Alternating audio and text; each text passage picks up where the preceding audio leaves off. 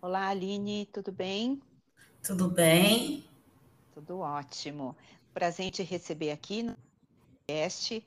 Você que está trazendo um tema tão importante, mas antes eu queria que você se apresentasse para nós, por favor. Sim, obrigada pelo convite, é um prazer estar aqui com vocês. Meu nome é Aline Paulino Teixeira, eu sou psicóloga, neuropsicóloga, é, atualmente também sou mestranda né, pela UNEB de Caetité, estudo, Caetité Bahia, estudo os impactos psicológicos do racismo na infância, é, e escritora do livro Ayana, a história de uma linda flor. Esse é um breve, uma breve contextualização aí da minha trajetória. Uhum. Maravilha. Estou é, curiosa aqui também para conhecer seu livro, tá? Eu já vi algumas coisas lá no Instagram, depois eu, eu quero ler com certeza. Aline, eu achei muito importante trazer essa pauta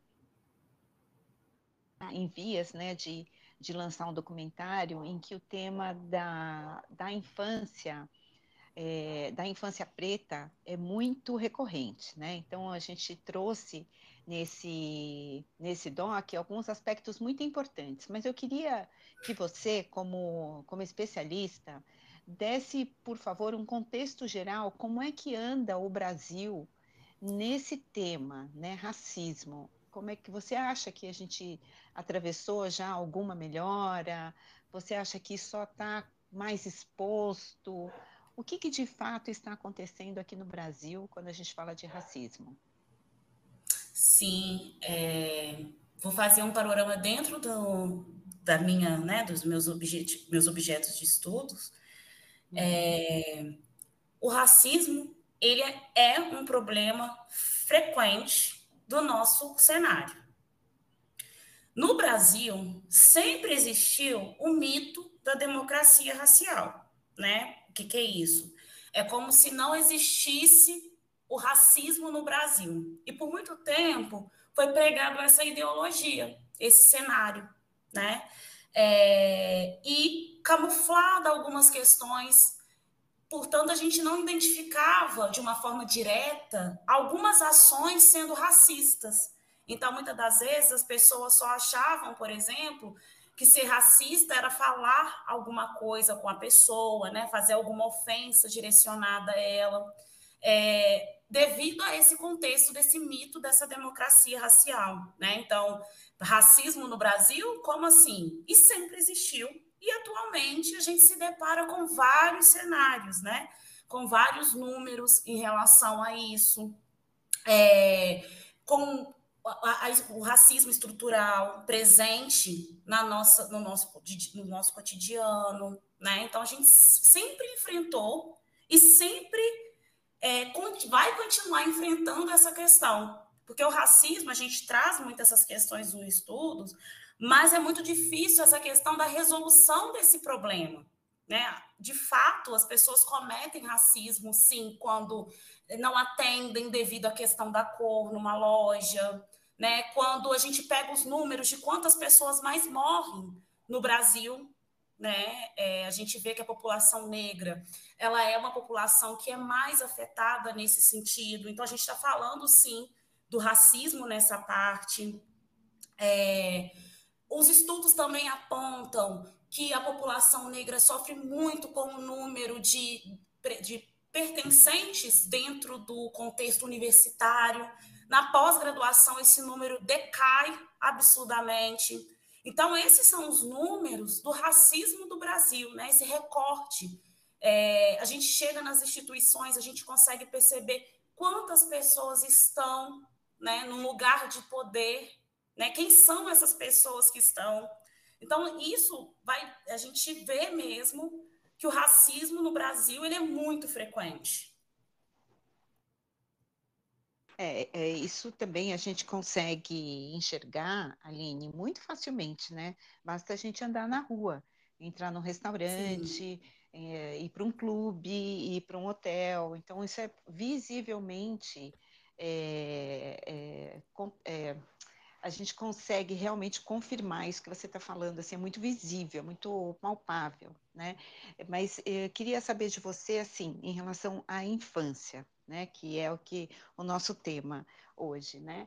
É, você acredita que as escolas estão trabalhando isso, esse tema? Uhum, entendi. É, falar da infância é algo que é extremamente importante, né? Porque se a gente for pegar um breve histórico, a gente vê que a, infância ela foi uma construção. E eu estou falando de todas as infâncias.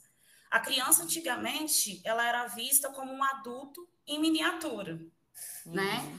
E quando a gente quando a gente fala dessa breve contextualização, para a gente falar dessa questão do, da infância da criança negra e para chegar na questão de como isso é abordado nas escolas, a gente precisa entender esse cenário de como as crianças eram vistas, né? E que atualmente as crianças, ainda assim, elas são invalidadas devido a várias questões. Quando a gente fala da infância da criança negra e fala dessas questões no contexto escolar, por exemplo, existem leis que é, estão aí presentes, né, que seriam que as escolas deveriam seguir. Então, a Lei 10.639, né, ela é um marco extremamente importante. É, ela é, traz né, que, que as escolas deveriam fazer as adaptações nos currículos escolares, né, visando essa questão da criança, da, da, infância da criança negra. Porém, ainda assim, quando a gente vai fazer um levantamento nos estudos, a gente vê que tem ainda muitas dificuldades em ser abordado. Então, uhum. é, trazer temas, por exemplo, que são importantes e não são falados. Então, no levantamento dos nossos estudos, por exemplo, a gente vê que em alguns momentos as, as escolas trazem, falam que estão despreparadas, né, ou não sabem como lidar com algumas situações. É, por mais que ainda assim, que por mais que existam essas leis, né, que estão aí presentes, né? Como eu disse, a Lei 10.639, que está aí desde 2003, né? E a Lei 11.000, é... eu vou pegar o número da lei aqui direitinho, que eu acho que no auge do, do calor do momento a gente fica um pouco ansioso, mas eu vou pegar a, a lei aqui direitinho para a gente citar ela na íntegra, porque é extremamente importante é, sair deixa e falar desse deixa... cenário, que é 10.639 é. e a 11.645 de 2008. Então, você está falando de duas leis muito recentes, isso é assustador. né? Você está falando, uma tem 20 anos e a outra tem, tem 15 anos, é isso? Aproximada, então, é, aproximadamente isso. São, são leis muito recentes para um tema é, que já né, que remonta ao Brasil desde a sua descoberta, né? Sim. E aí eu queria que você falasse o, o que, que do que se trata essa lei, porque para a gente ter uma lei, uma lei muito recente, isso quer dizer que a gente tem é, um cenário muito preocupante. Mas eu queria entender pra, de você se essa lei é uma lei é, que trata de preconceito, é contra o preconceito nas escolas, ou é uma lei que é, inclusiva? Do que, que se trata tá, é, cada uma é, delas? Essas leis, a Lei 10.639, ela vem de uma alteração da Lei 9.339, 9.394, né, de 1996, que tem a ver com as leis de diretrizes e bases da educação nacional. A Lei 10.639, ela visa incluir no currículo da, oficial né, da rede de ensino a obrigatoriedade dentro dos ensinos de história e cultura afro-brasileira. A Lei 11.645 de 2008, é, ela vem também com essa modificação da Lei 10.639 e ela traz a questão também desses estudos complementares da questão do currículo indígena, né? É, então, são duas leis extremamente importantes, né? Uma complementando a outra. É, a 11.645 de 2008, ela também vai trazer essa questão de estabelecer incluir no currículo oficial a obrigatoriedade de estudo, de ensino, é, de história e cultura afro-brasileira e indígena, né? Então, ela vem mesmo como um contexto de incluir no currículo, né? Conteúdo programático, né? Dentro dessas questões, porque o que, que acontece geralmente? O que, que a gente vê? Que novembro vamos falar do mês da consciência negra, uhum. não é? Geralmente assim. Uhum. É, ou em abril vamos trazer de uma forma muitas das vezes distorcida sobre a o, sobre os indígenas, por exemplo. Uhum. Porém, de uma forma muito estereotipada, né? Uhum. É, e essas leis, elas vêm mesmo para entender que é para incluir esses aspectos da história cultural mesmo dentro dessas vertentes, né? Dentro desses cenários. É, a história, por exemplo, quando a gente traz dessa cultura afro-brasileira, é, tem vários aspectos que podem ser estudados, né? Então, ela vai trazer contribuições na área social, econômica e política, né? Pertinentes a essa história do Brasil. Então, seria dentro desse cenário. É muito importante mesmo a gente entender essas leis, entender que são formas de incluir no currículo, né? Então, tem livros muito interessantes para a gente discutir isso. Tem um livro da Bárbara Carini, que ela vai trazer essa questão de como ser um educador antirracista, falando uhum. para além dessas datas, para além desse, dessa questão de, do currículo oficial, mas como implementar essas questões o ano inteiro, né? Já que é, está aí, né? E a gente sabe que muitas das vezes o racismo ele vai impactar diretamente, né? Na, na, no, no psicológico, na saúde das pessoas. Uhum.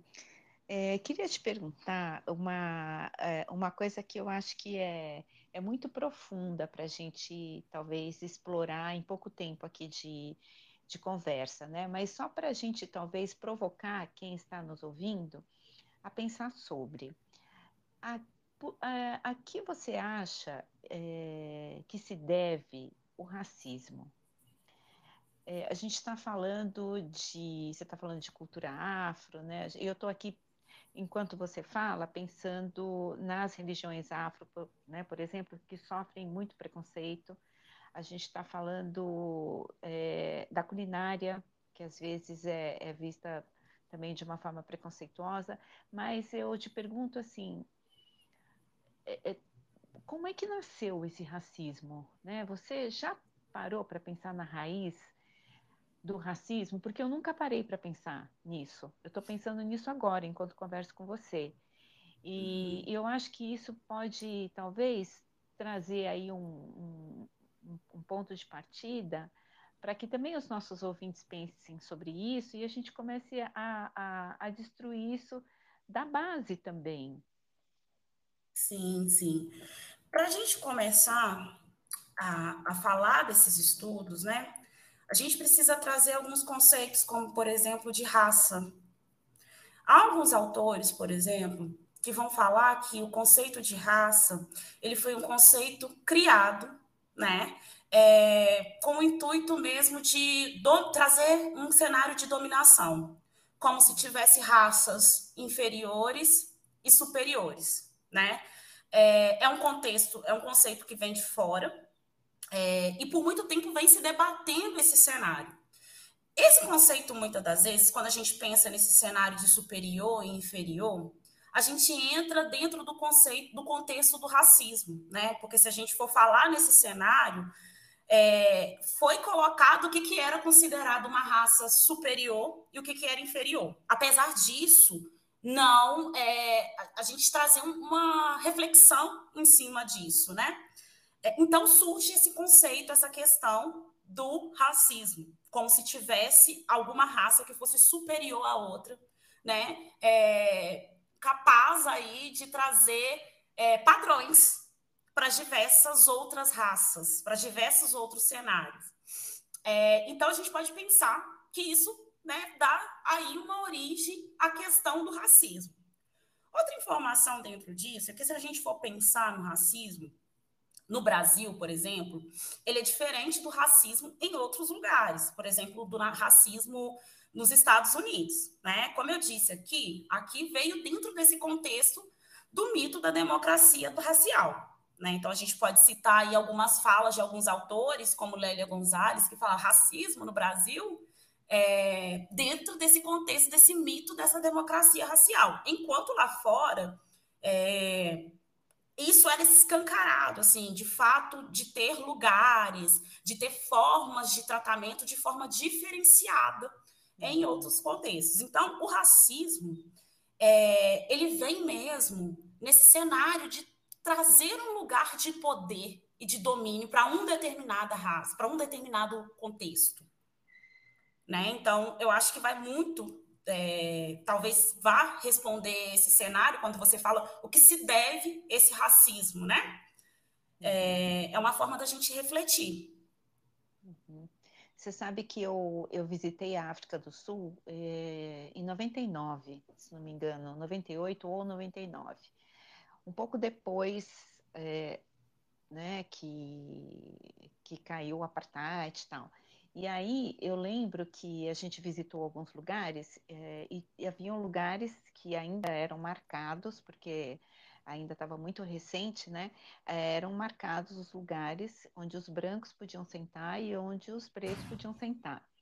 Uhum. É, e aí a gente via assim, é, eu acho que isso precisa ficar ainda, sabe, Aline? Eu, eu não sei qual é a sua opinião sobre isso, mas eu acho que isso ainda precisa ficar muito estampado para que a gente não esqueça, porque isso é uma história recente, né? E se a gente logo como se isso não tivesse acontecido, e a gente está falando da África do Sul, né? Um, um lugar assim que é, é, um berço da humanidade, a África, né? Como um todo.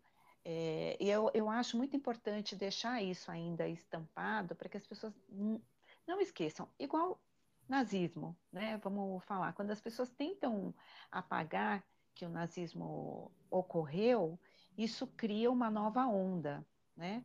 Então, uma nova onda bem perigosa disso voltar a acontecer. Então, eu acho que a gente tem que preservar essa memória do que foi que aconteceu para que a gente não repita, a gente consiga achar aquilo tão absurdo e doloroso que a gente fala, não quero isso novamente, isso não tem o menor sentido.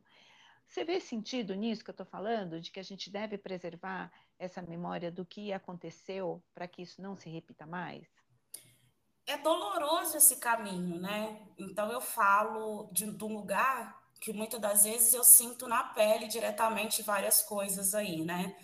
É, quando eu fiz a minha apresentação, eu não fiz a minha descrição, né? Eu sou uma mulher preta, retinta, é, e quando falam desse, quando falar exatamente desse lugar, é, causa um incômodo gigantesco. Eu acredito que outras pessoas, é, tanto pessoas parecidas ou não é, com essa realidade, talvez tão, vão entender junto, né, essa parte, porque de fato é muito cruel a gente pensar nisso tudo.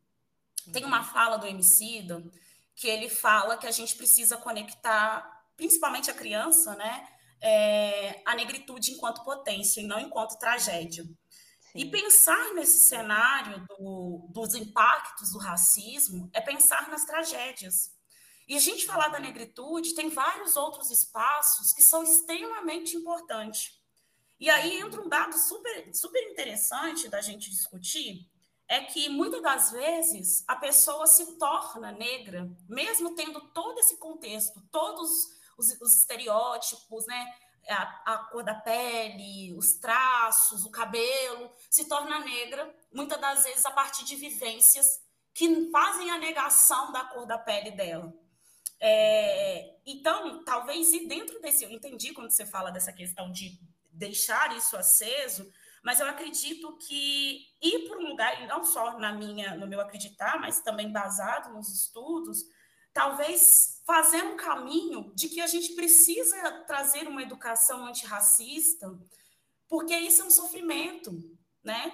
Se a gente for pensar nos impactos psicológicos, a gente tem impactos aí relacionados à depressão, ansiedade, transtorno do estresse pós-traumático, né? vários outros transtornos que acometem porque é como se a gente ficasse o tempo todo em estado de alerta em alguns momentos, uhum. né, em relação a isso. Tem uhum. cenas, por exemplo, a gente pode é, ouvir de pessoas próximas que têm filhos pretos também, que uma das coisas é, é trazer como lidar com essas situações lá fora. Então, desde muito cedo, às vezes a gente é conectado a esse cenário, sabe? É, eu lembro da fala da minha mãe, por exemplo, precisa se arrumar para sair. Eu entendo que isso, muitas das vezes, entra dentro de uma fala, é, mas a gente aprende desde muito cedo que qualquer coisa uhum. ela pode te atingir como uma violência. E essa violência Sim. te mata literalmente. Sim. Né? Então, eu acredito muito nesse lugar de é, trazer essa educação antirracista para a gente dialogar né, e trazer aí um acolhimento e uma validação emocional para as crianças, para as pessoas pretas e não pretas também, né? Uhum. Você sabe que você está falando de, de ter que se arrumar. Eu lembrei de uma coisa que aconteceu ontem, tá super recente.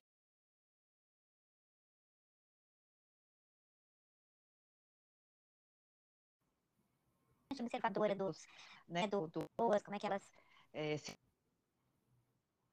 no meu prédio a pé ontem e tinha um rapaz que estava é, um rapaz preto, né, que estava se aproximando junto comigo do meu prédio e ele ficou incomodado de talvez eu estar preocupada. Como é que eu sei isso? porque imediatamente ele tirou do bolso um papel, ficou olhando o endereço, ele olhava para mim com, é, visivelmente constrangido, sabe? Como se eu pudesse estar com medo, porque estávamos os dois nos aproximando ali da portaria do prédio, né? E, e aí eu fico também lembrando das vezes, né, que o meu sobrinho, que é um menino branco de cabelo claro, saiu na rua com chinelo e boné virado para trás e tudo bem e pensando que talvez um menino preto de chinelo e com boné para trás pudesse ter ser visto de uma forma diferente, né? E a gente sabe que isso acontece. Então, é, eu compreendo muito isso que você fala, eu acho bastante doloroso, eu acho que a gente precisa enxergar pela potência. Tem uma fala da, tem uma fala da Samara Felipe no nosso, no nosso documentário, que ela é mãe de duas meninas pretas e ela é branca, e ela fala que é, a filha dela pediu para alisar o cabelo, né? Porque não tinha ninguém na, na escola dela que tivesse o cabelo como o dela. Então, é, são vários, né? São, são tantos detalhes, né, que pesam nesse emocional, principalmente numa fase em que você está construindo a sua identidade, né? Que, que caminhos você aponta para uma mãe hoje que tem filhos pretos? Sim. É, muitas das vezes o nosso corpo ele vai falar antes da nossa voz, né? Então acho que uhum. podemos seguir daí. É, e isso é muito cruel. Quando você traz, antes de responder essa questão da fala da mãe para uma mãe, é, trazer esse olhar que muitas das vezes, muitos de nós, pessoas pretas, nós vamos ser qualquer coisa menos o que nós somos. E isso é muito cruel. Então, muitas das vezes, as pessoas vão ver a margem, vão trazer como uma pessoa que é, que é perigosa, uhum. sabe? E quando você vai ver toda essa construção, é por meio de padrões que machucam, que torturam o tempo todo. Uhum. É, e para os responsáveis, né, é, pelas crianças, é, é, a gente precisa trazer muito uma construção de uma identidade fortalecida, né? Trazer muito uma questão de validação emocional muito antes do que essa criança saia, né? Para além das, das portas de casa. Porque às vezes algumas algumas torturas, vamos colocar assim, elas começam dentro de casa, porque nós adultos, a gente já aprendeu, né? E às vezes a gente não quer que a criança sofra aquilo que a gente está vendo né? Que é aquilo que a gente sabe que vai ser sofrimento. Então, muitas das vezes a gente não valida, mas a gente invalida. A gente fala do cabelo, prende esse cabelo, tá esquisito, olha esse cabelo todo para uhum. cima, estranho, uhum. né? Então a gente às vezes tortura sem perceber. com medo de ter sofrimento lá fora. É, validar as nossas crianças enquanto responsáveis por elas é muito importante. É muito importante a gente acolher essa criança, trazer identidade, identificação, que ela se identifique com pessoas semelhantes a elas. O que, que a gente tem dado para essas crianças ler? O que, que a gente tem dado para essas crianças assistirem? Quais são os brinquedos que eu dou para elas? E não estou falando só de crianças negras, mas estou falando das não negras também. E todas elas, o que, que a gente tem dado para eles enquanto referência? Porque, de uma forma ou outra, a gente perpetua o, os padrões. Né? Quando eu dou só um tipo de brinquedo, um tipo de, de boneca, por exemplo. Né? Então, é muito importante a gente trazer essa questão desde cedo para essas crianças. A autoestima, a gente, eu costumo falar com nos atendimentos e com as pessoas, que às vezes a gente acha que a autoestima ela surge aos 18 anos de idade. Uhum. Só que a uhum. autoestima é um processo que ela é construída desde muito uhum. cedo. Uhum. Desde muito cedo a gente constrói a autoestima. O que, que eu costumo falar para o meu filho quando eu vejo que alguma coisa não está certa, né? Quais são as palavras que eu utilizo? Então a gente constrói isso desde muito cedo. Então talvez para esses responsáveis é, é esse olhar dessa validação emocional que muitas das vezes foi negado para a gente de alguma forma, porque às vezes a gente aprendeu na tortura. Né? Então, assim, eu acredito que é muito um acolhimento para cada responsável, para cada pessoa, mas de uma forma que eles se sintam também é, acolhidos e protegidos para fortalecer as outras crianças, para fortalecer essa imagem, para fortalecer esse momento com elas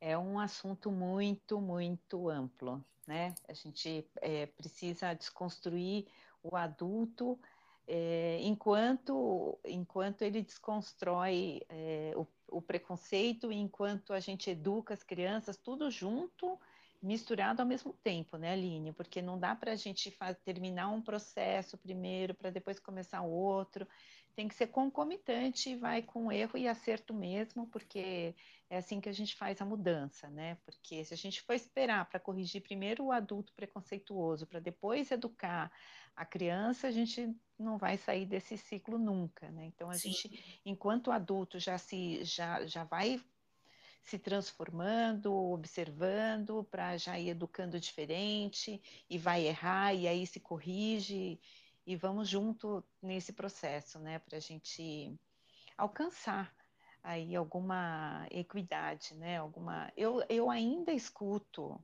Aline, eu ainda escuto pessoas brancas dizendo que não existe racismo e que racismo é bobagem e o que a gente vê, por exemplo, né, as pessoas falam que o que no mercado de trabalho o que vale mesmo é a competência, e isso me choca, sinceramente Sim. me choca. Assim, é um negócio que para mim é muito chocante. Uhum. Sim, igual é. nós falamos no início, né? Que o racismo é um problema social que vem lá do Ocidente, que vem com essa ideia de hierarquizar, dominar e traçar essas falsas ideologias, né? Que existem raças inferiores e outras não. E quando a gente traz essa negação de que o racismo ele não existe, é, a gente pensa nesse outro lugar que a gente estava falando antes, né? Basta a gente olhar para o lado, nas atitudes, nas reações, que a gente vai deparar, infelizmente, com essa tragédia, que é o racismo. É uma, é uma tragédia mesmo. Bom, é, a gente está aqui encaminhando para o final. Eu sinto que vou te convidar uma outra vez para a gente falar mais sobre o tema.